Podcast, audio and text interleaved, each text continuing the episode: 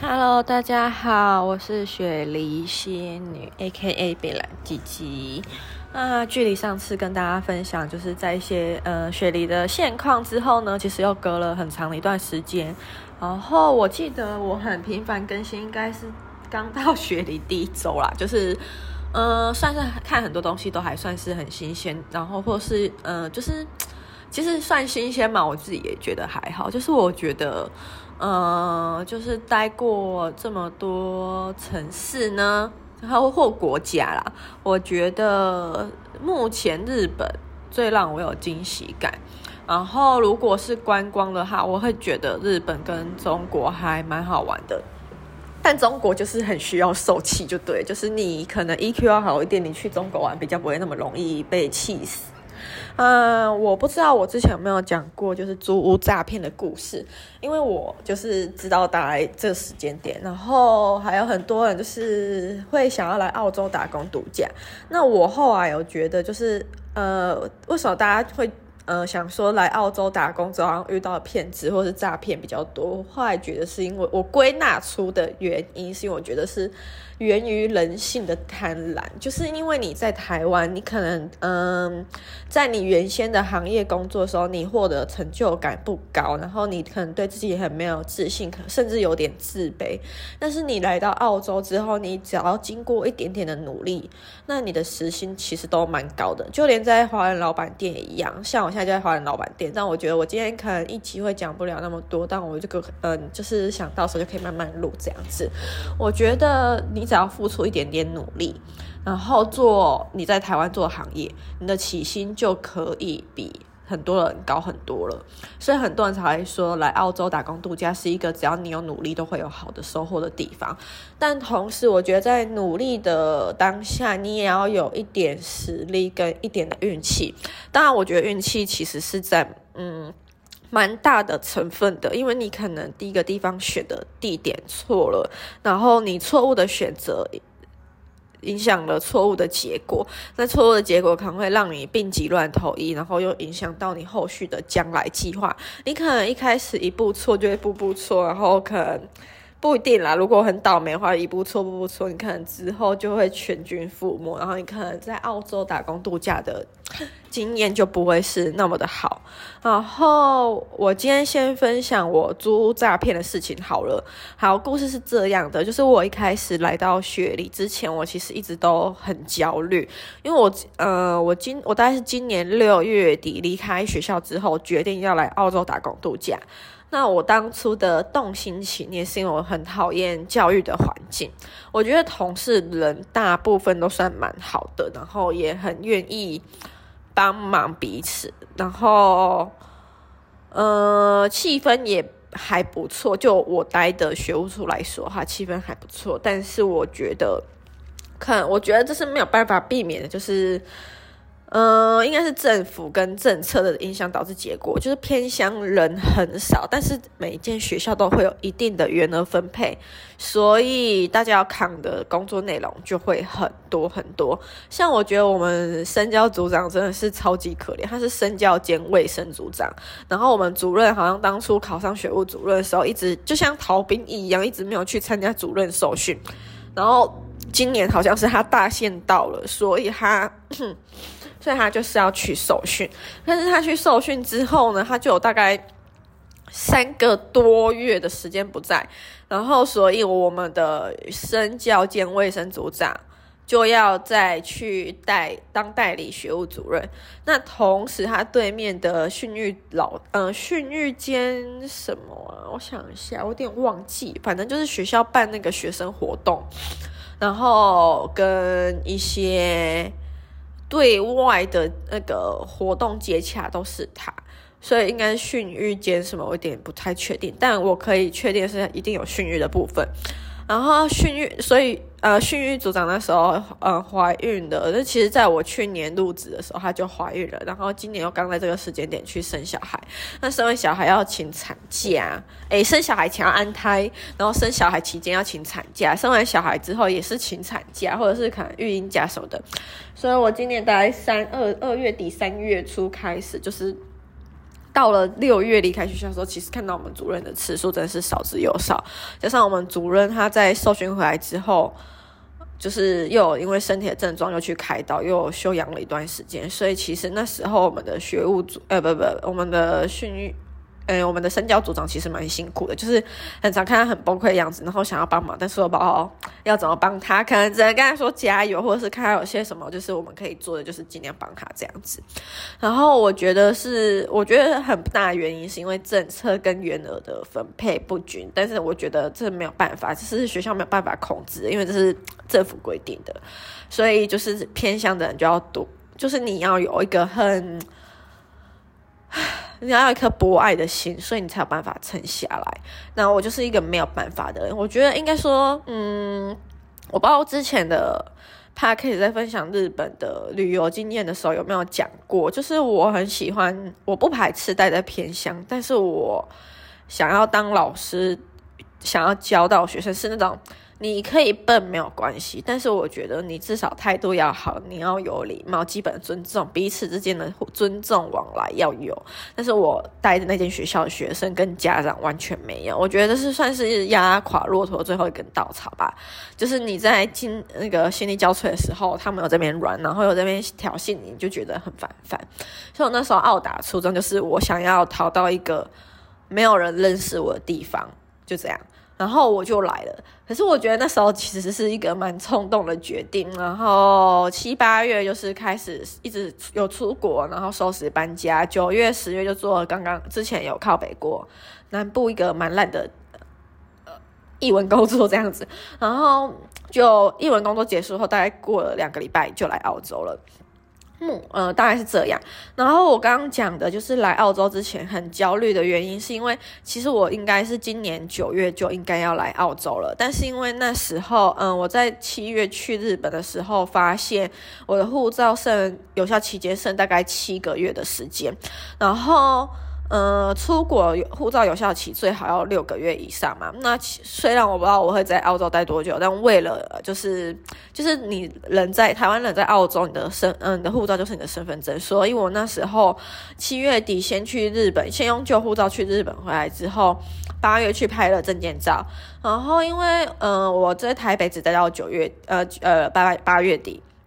所以我没有办法自己去领。护照或是找朋友帮我领，然后帮我寄送这些事情，然后加上护照最近呢，因为出国疫情解封了，出国了，所以申办就会花很多时间。好，然后我就是选预约了大概九月初的时间，然后回高雄办理。可是九月初，诶，我记得九月初到九月中了，反正就九月十号那一阵子。然后就是排，因为没有办法，就是只能预约那个时段。然后那时候只是先付钱，然后。再等两三个礼拜，我的护照才做好，然后领好护照之后，我才有办法去申请，嗯，打工度假签证跟体检。那我是到十月十号，印象超深刻，因为是我一个朋友的生日，然后那天是我申请澳打签证的日子。嗯，为什么会选到十月申请呢？是因为那时候每天都被南部的工嗯影展工作缠身，根本没有一个完整的时间可以去做体检，因为那个体检时间都有上班时间，所以没有办法做。然后澳达有个规定，就是你在送出你的签证申请之后，你要在二十八天内去做体检。那如果超过那个二十八天的话，你的签证就会失效，就是你的签证申请就会失效，然后你要重新付了大概台币一万三到一万四左右的钱给澳洲政府。呃，当然我不否认，就是我觉得澳洲政府对台湾打工度假名额没有上限，可能也是他们年就是高只有办法高薪，然后国家有办法富荣，然后也是政府一大笔就是税收了，就是算不算税收，就是收入来源，因为蛮多国外的人，不管台湾还是中国还是呃欧美国家，就大家都一窝蜂，网络真的是到处都是打工的人哦，嗯。然后，anyway，反正就是我到十月初，十月十号才申请签证，然后大概等了两个礼拜，等到影展工作结束后去体检。那体检完之后，高雄医学院的签证申请蛮快，就就是把结果送出去，然后大概三天内就收到了。收到之后就接着订了十月十一号的机票，就是光棍节那天，所以没有买，没有刷卡买任何东西，怎样子，就是逃过今年的光棍节。然后呢，反正你以为就是陆续到这样。然后，我知道现在年底了，就是。嗯，因为大家都会想要来澳洲什么雪，尤其我现在的雪梨都会想要来雪梨跨年或是过圣诞节看烟火嘛，所以到年底的时候，我在订青旅就有感觉到房，嗯，订房状况有点紧迫，然后能订到长时间两周的，我觉得算是已经很幸运的啦。然后，嗯。就刚刚讲的，就是因为年底嘛，所以租房很难租。你要嘛，就是你愿意付那种每周什么四四到七百元的澳币，然后一一澳币就不算二月，直接算二十，这样再乘比较方便。如果你算。一周四百块澳币的话，那一个礼拜的房租就是台币八千块，然后一个月就是台币三万二的房租。但你可能只是租一般的雅房，还不是你一个人共用的，你一个人独享独立套房这样子。然后地点也不一定会是在 CBD 这样。好，那我蛮幸运的，后来我有去找一些中国小红书的资讯，就是现在也同时收回于圣诞节来，就是嗯。反正就是有找到房这样，然后我那时候千确认万确认，才跟我当初谈的那个女生，呃，就是订房，然后我付一百块澳币押金给她，就算是定金，然后等到我们见面那天再付剩下的钱，因为我没有想要再一次就把整个月的房租给她。我觉得到现在想，我觉得与其就是我讲的租诈骗，就是损失那一百块，比起损失一千四百块，真的是。好很多，然后至于为什么会诈骗呢？是因为那个女生后来被我们发现是三房东，啊，她其实，然后是因为二房东找到我，然后我才知道整件事情的头尾。反正二房东呢，他就是签约，签从今年的二月租这个我现在住的房间，租到明年的一月三十一，然后他租到六月的时候，他就。搬走不要住了，所以期间他为了省每周三百六的澳币，他有把房间让出来招租。可是他六到十月期间都是空租的状态，然后直到后来遇到那个叫 KT 令的三房东，然后那个 KT 令开始也跟他说可以租到明年一月底，就是我把他剩下的那个合约完整包完。然后呢，二房东也答应了，只是那个女生那个 KT 令好像住了几天之后就不想租了，然后就毁约。那他们当当然中中中间有一堆反反复复的那个内容，但我看起来都是 KT 问题，就是一下子他人还不在雪梨，所以要延后几天入住，然后叫二房东把钱还给他，叭叭叭。我想说你在订房网才可以这样子哦，能够来找留学生租屋。然后反正就是后来那个 KT 令把房间租给四房东，四房东租了几天之后又租给。呃，前几上个礼拜还住在这个房间的女生，然后我上上我第呃我第一周来雪梨的时候，第三天就来这边看房了，然后那时候还有跟那个现那个在住的女生聊过，确认房屋状况跟房东是没有问题的，然后才跟那个 KT 丽说我要住这个房间，结果后来发现靠北，我们两个根本就是鸡同鸭讲，就是他说的那个在住女生说的人蛮好的那个房东其实是四房东。好，反正事情就先到这边，因为他真的非常混乱。我觉得大家如果有兴趣，可以去我的 IG 找我，但我有点发忘记是发在哪一天的，应该是第我是第二周发现被骗，第二周礼拜四礼拜五发现被骗，所以大家可以自己去搜寻一下。十一月十一号之后，这是第二周礼拜五到底是哪礼拜四礼拜五到底是哪一天？去看一下租屋诈骗。对，呃，Anyway，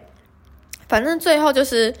我。既然找到二房东，那我当然都是把我的房租全部交给二房东。为什么我要再交给三房东，再让三房东交给二房东呢？这个是有脑子人都不会想要做这件事情吧？然后我就去跟二房东，呃，三房东说，叫他把一百定金还给我，因为我要包下整个租期，然后钱我都会直接付给二房东。然后他就不想要付，他就不想要还我一百块这笔钱。原因呢，是因为他就是，呃，他之前跟二房东。在租房的时候，因为他一直反反复复，然后延迟几天又一直要跟人家硬拗什么的，然后后来又毁约，所以二房东不想要把他剩下几天的租金还给他，所以我觉得是那个 KT 零想要加减止损，所以才死不还我一百块定金。那我那时候有跟二房东讲这件事情，他就说幸好他留有那个 KT 零的一些房租，所以我十一月其实有前面几天。呃，一百块已经被扣在 KTV 那边要不回来，但二房东就是大家互相退一步，然后就是他没有跟我多收一百块，所以我十一月二十七号入住之后到十二月三十一，整个五周的租金呢，原本是一千四，他就跟我收一千三，就是这样子。然后我觉得颇雷的地方是我现在住在披蒙区，然后这里算是靠近 CBD 蛮近的地方，就是你过个桥就到了，然后又不会到太吵怎样的，算是一个交通很便利的地方。然后但缺点来了，就是当初嗯，我会租这个房间，是因为它环境还算不错，就是有一个很大阳台可以晒到太阳。然后它的小红书内容写包 bills，然后澳洲的包 bills 就是通常是水电煤网啊。可是我后来看到二房东给的合约，就是当初他跟房东签的合约的时候，发现没有包含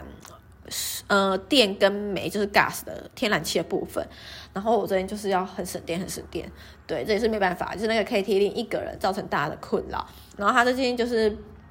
我去跟他要一百押金的时候，他一直不理我，然后传简去给他的时候，然后他就直接把我微信拉黑了，然后他也把二房东拉黑了，但是他真的非常的不要脸，他后来要去密用微信去密另外一个女生，然后要女那个女生在住那个我前一个女在住的女生来跟我说，叫我把他留在房间的亚克力透明床头柜搬到楼下大厅还给他。我想说你到底有什么问题啊？你造成那么多人困扰，为什么我们要理你呢？好啊，其实讲到这边已经十六分钟了，然后我真的觉得就是 女生讲话真是会从 A 到 D 中间穿插很多枝微末节，然后反正照做照片就是这样，然后算是有惊无险，就是目前到严格说起来，我确实付了一千四，只是有一百是在三房东那边，然后他人消失，却还是要要回他的这个床头柜，这是一件很莫名其妙的事情。然后我跟二房东算是。因为这件事情吧，大家都变成朋友，这样就是还偶尔会小聊啊什么的。然后我也跟前一个在座的女生也变成朋友，所以我真的觉得是成也中国人，败也中国人。但是他那个 K T V 真的是丢进中国人的脸，真是超不要脸。啊，反正就先这样。然后我觉得打工，华人店打工也没有，嗯，也有蛮多事情可以讲的，那就之后再来分享。